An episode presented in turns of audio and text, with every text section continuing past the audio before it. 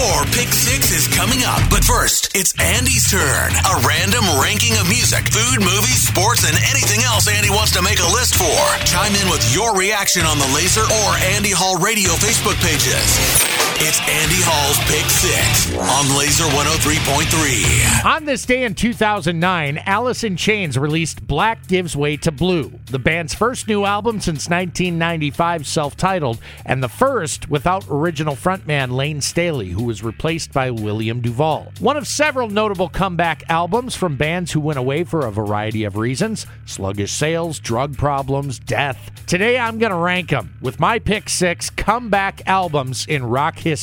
And it's brought to you by our friends at Route 69 Vapor, your dedicated everything vape shop. Start off with number six, Black Sabbath's 13. Bassist Geezer Butler put it best when he said, quote, it was a perfect way to finish, unquote. This 2013 release, the first with Ozzy on vocals since 1978, was missing the legendary Bill Ward behind the kit, but successfully carried forward the legacy these godfathers of heavy metal laid down in the late 60s and through the 70s with a rejuvenated sound that won't ever be in peril of sounding dated. Coming in at number five, Audioslave's self titled debut. From the ashes of Rage Against the Machine and Soundgarden arose a near perfect marriage of two completely unique sounds of the 90s. One that lasted three albums and probably should have been longer. That debut, though, incredibly powerful because it still had a tinge of nostalgia in familiar sounds, but under a new regime that made it their own without sounding too derivative. At number four, Avenged Sevenfold's Nightmare. Following the real life nightmare of losing their longtime drummer, Jimmy the Rev Sullivan,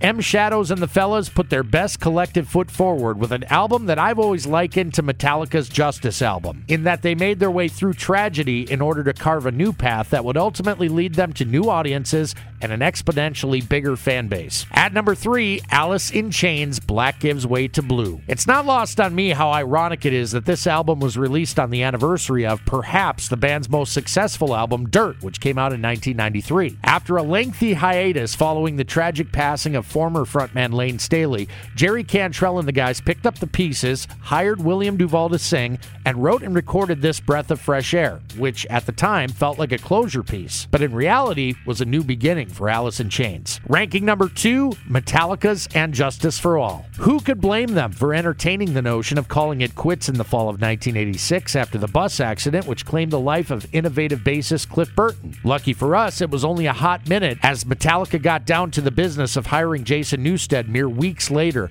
and hit the road with him starting in late 86 before entering a studio to record what would become the Justice album a couple years later. The rest is history. Down to what I believe is the best comeback album in rock history. At number one, ACDC's Back in Black. Like Metallica, the Young brothers Angus and Malcolm reached a crossroads in early 1980 after the death of Bon Scott. Do they try to find a new frontman or call it a day? Bon's final album, 1979's Highway to Hell, got ACDC right up to the kind of mainstream acceptance and success the band had only dreamed about. The hiring of Brian Johnson and subsequent album Back in Black not only opened that door, it blew the door wide open, leading to unimaginable success.